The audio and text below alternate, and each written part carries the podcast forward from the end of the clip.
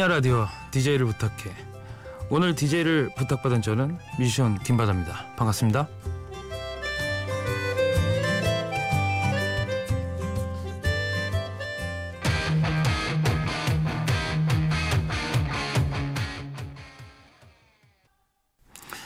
예, 안녕하세요. 저는 뮤지션 김바다입니다. 예, 반갑습니다. 음, 참 오랜만이네요. 아, 이 프로그램 생긴 지 거의 초반 때 제가 한번 했었는데 한, 뭐한 2년 남짓 지났나요? 아, 뭐 약간 대략 그런 것 같, 습니다 아, 2년 만에 또 예, 부탁받았습니다. 예, 반갑습니다. 음, 제 기억으로는 그때 제가 뭐 추천한 어떤 락 음악 뭐 이런 것들을 틀어 드리고 그런 시간이 시간을 가지셨던 것 같은데 오늘은 음 저의 제가 어떤 음악을 한 어떤 계기를 준 곡들 그러면서 뭐 궁금하실지 모르겠지만은 어, 저의 어떤 유년 시절과 뭐 지금까지 오는 어떤 이 저의 일생을 지금까지 일생을 주입식으로 음, 전달해 드리고자 합니다. 예. 음, 좀 전에 들으신 어, 벤 헬런의 파나마 이 노래는 어, 제가 사실 초등학교 6학년 때부터 음악을 듣다가 어, 그땐 팝 음악을 계속 들었습니다. 예. 어, 왜 팝, 팝 음악만 들었냐? 음, 락 음악을 몰랐기 때문이죠. 예. 그래서 중3 때 제 짝이 너 락 음악 들어봤니? 뭐 이러더라고요. 그래서 아직 안 들어봤다 이렇게 했더니 금지곡 모음집을 다음날 저한테 주더군요. 예. 근데 틀었는데 아마 근데 제 기억으론 밴 헤일런의 Panama 이 기타 사운드가 거침없이 난자는 이 사운드 듣자마자 저는 무조건 일생을 이것에 관련된 거에 몸을 쏟아야겠다라는 어떤 결정을 내리게 됐습니다. 예. 그 이후로 저를 또 미치게 했던 음, 제 중학교 시절을 아주 그냥 파워 있게 만들어줬던 밴드를 소개하겠습니다. 메탈리카 Creeping Death 듣겠습니다.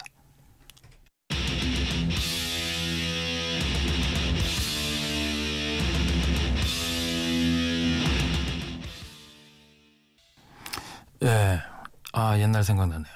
예. 음, 저는 그 약간 성격적으로 말씀드리면 약간 소심한 쪽에 속한 사람이었거든요.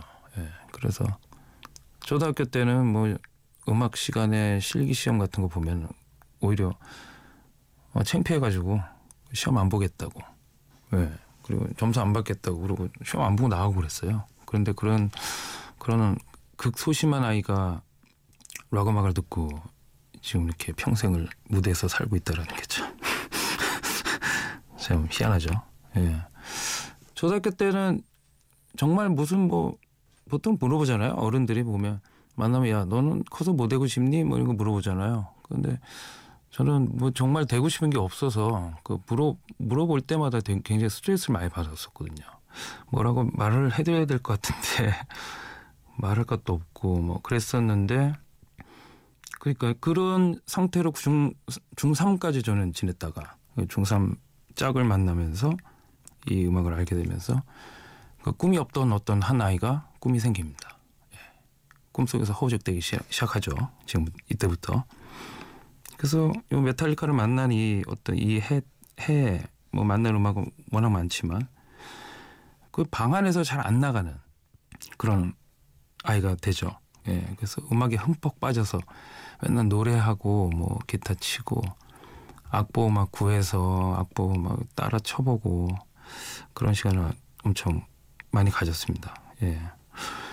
그러다가 음악에 듣는 것만 흠뻑 빠지다가 그러다가 제가 고등학교를 가고 어떤 나는 이제 앞으로 무슨 음악을 해야 되지? 라는 어떤 그런 물음이 온 적이 있죠.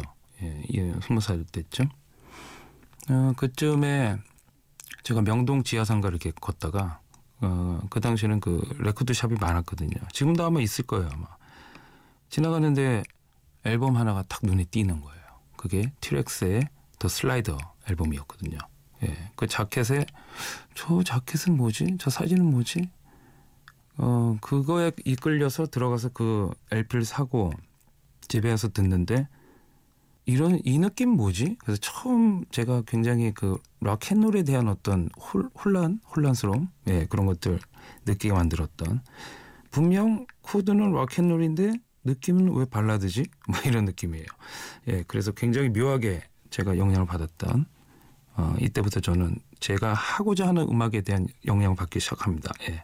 티렉스의 Metal Guru로 듣겠습니다.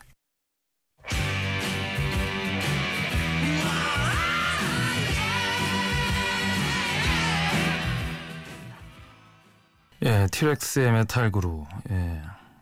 어떻게 들으셨나요? 어, 제가 그 당시 들었을 때는 이 음악은 왜 이렇게 로맨틱하지? 어떤 그런 물음이 있었거든요. 예. 그래서 가수의 모습을 찾아보고 어, 잡지 같은 거 보고 그, 그 당시는 뭐 인터넷을 이렇게 뭐 보는 편이 아니었어 가지고 음, 잡지에 가끔 나오면 굉장히 반갑더라고요. 예. 와, 이 사람을 이 세상도 알고 있구나. 나 말고 다른 다른 사람도 알고 있구나라는 어떤 반가움. 예. 어, 처음 음악 들었을 때는 내가 좋아했던 음악을 또 누군가가 좋아하고 있다라는 그런 어떤 이 동질감에 굉장히 반가 반갑거든요. 어, 안 그러신가요? 예. 안 그러시다면은 그 감정이 좀 메말르신 분이죠. 예. 아, 죄송합니다. 보지도 처음 봤는데 보지도 않았는데 감정 메말, 메말랐다 그래서. 예. 음, 어쨌든 제가 그래서 이때 어, 그 glam rock에 대한 어떤 매력에 빠지기 시작하고요. 예. 그래서 데이빗 보위를 또 알게 되죠. 예. glam rock의 대부 데이빗 보위를 티렉스 다음으로 알게 됐습니다. 어, 말 나온 김에 듣죠. Lady Stardust.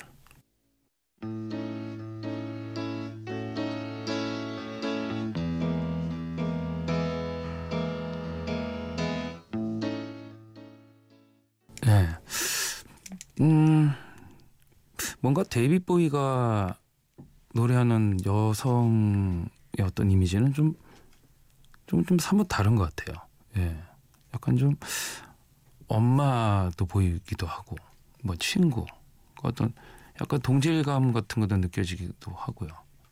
어떤 그 sexual하고 어떤 그런 것들이 비춰지는 게 아니고 되게 친구와 어떤 엄마와 어떤 그런 것들 친근감 예, 그런 것들이 보여서 참 새로운 것 같습니다.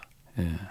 음, 어, 데이빗 보위를 음악을 들었더니 그 예전에 저도 이제 데이빗 보위 음악을 들으면서 한번 나도 한번 이런 엄청난 곡을 쓰고 싶다라는 어떤 꿈을 키우면서 그때 퀸도 많이 들었던 썼던 것 같아요. 퀸도 들으면서 어떤 퀸 음악 코드 진행도 따보고 음, David Bowie도 많이 따보고 그리고 AC/DC 따보고 근데 저는 그 그, 그 명곡들을 카피하면서 저는 느낀 게 딱 하나 있어요.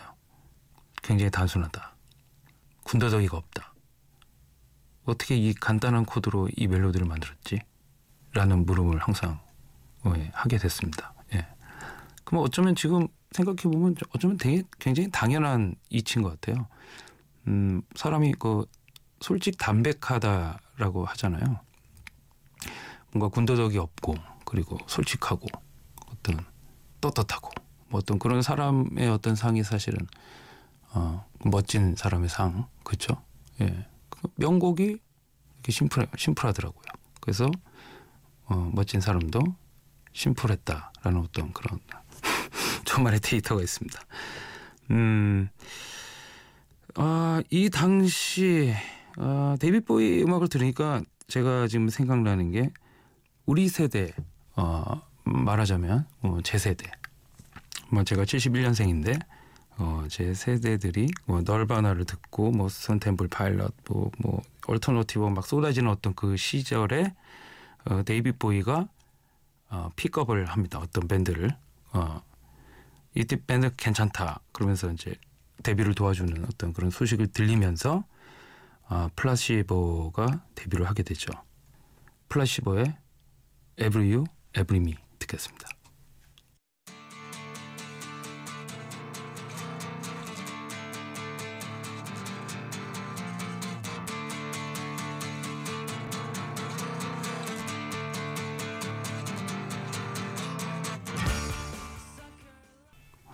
예, 플라시보. 아... 이 플라시보 음악을 들을 때마다 좀 느끼는 거는 아, 팀 이름 참 잘 졌다. 예. 그런 걸 느낍니다. 이름 참 잘 져야 돼요. 예.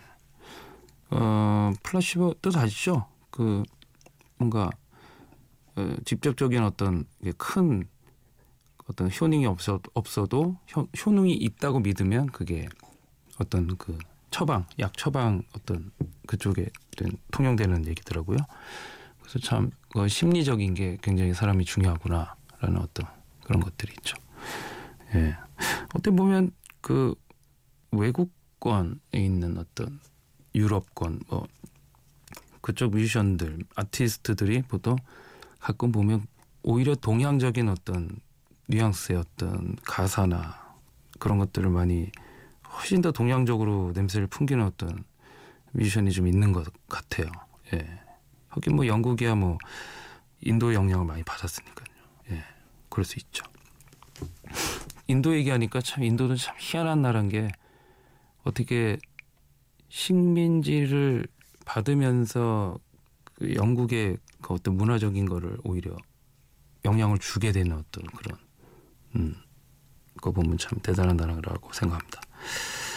음, 제가 예전에 아주 어릴 때 그 팝 음악만 들을 때, 뭐 그때 뭐 마이클 잭슨 듣고 뭐 두란 두란 듣고 신디 루퍼 듣고 마돈나 듣고 뭐 이랬을 때 우연히 보게 된 어떤 라이브 클립이 있었어요.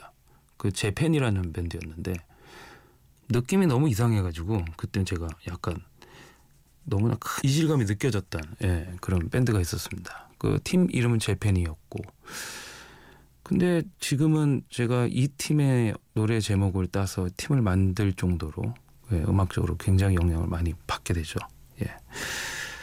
들어볼까요? 예, Japan의 Visions of China 듣겠습니다.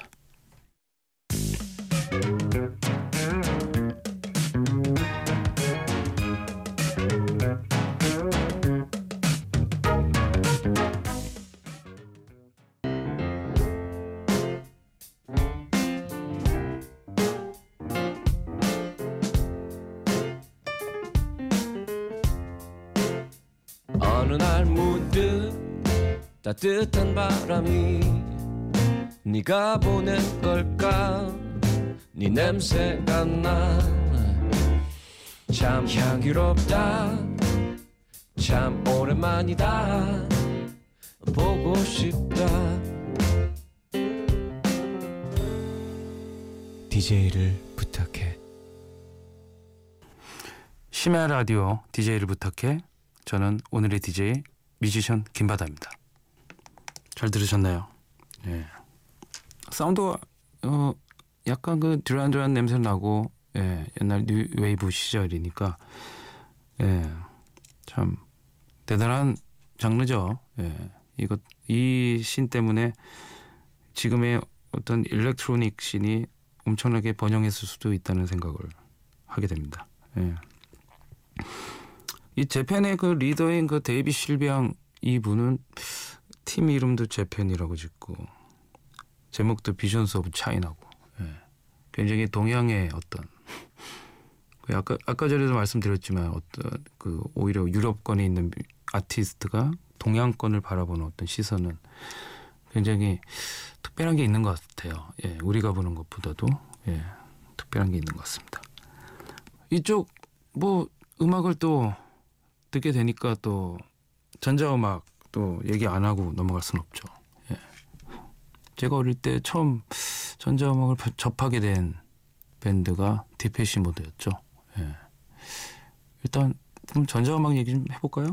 예. 일단 듣고 오겠습니다. 디페시 모드의 홈 듣겠습니다.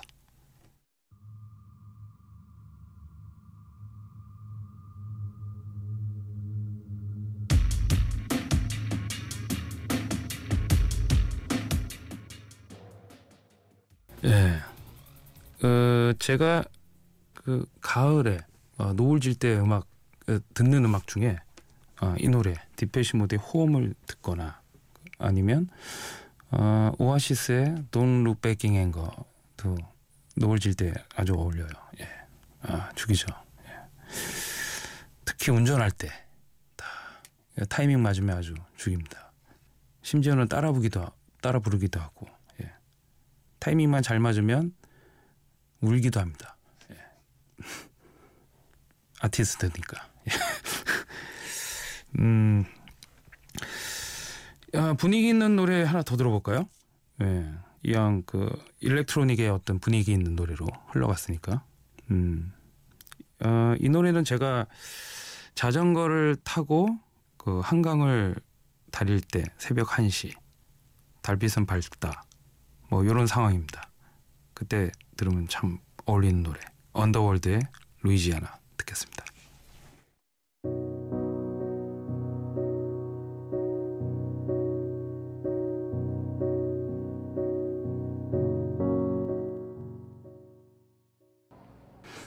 예, Underworld의 Louisiana였습니다.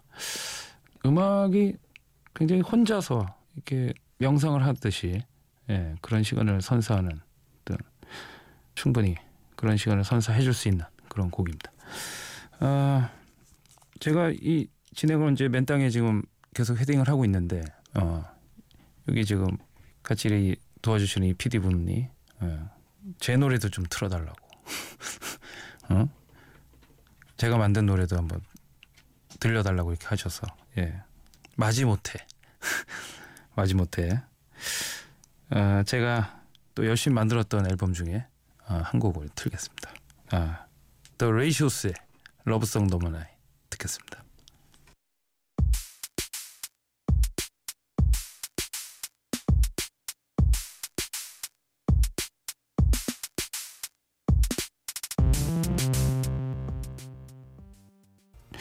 예, 어떻게 들으셨나요?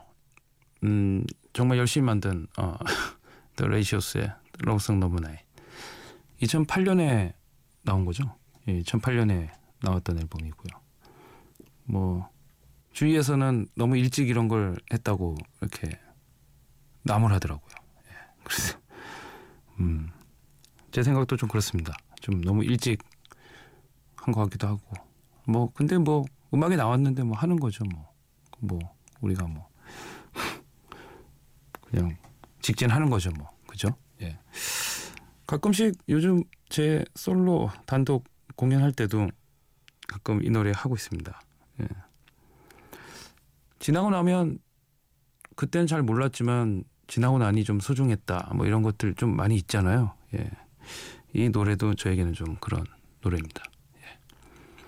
어쨌든 오늘 아, 좋은 시간 되셨길 바라면서 아, 마지막 곡으로 Ozzy Osbourne의 Goodbye to Romance 준비했습니다. 그 심야 라디오 DJ를 부탁해 DJ를 맡게 된 저는 뮤지션 김바다였습니다. 반갑습니다.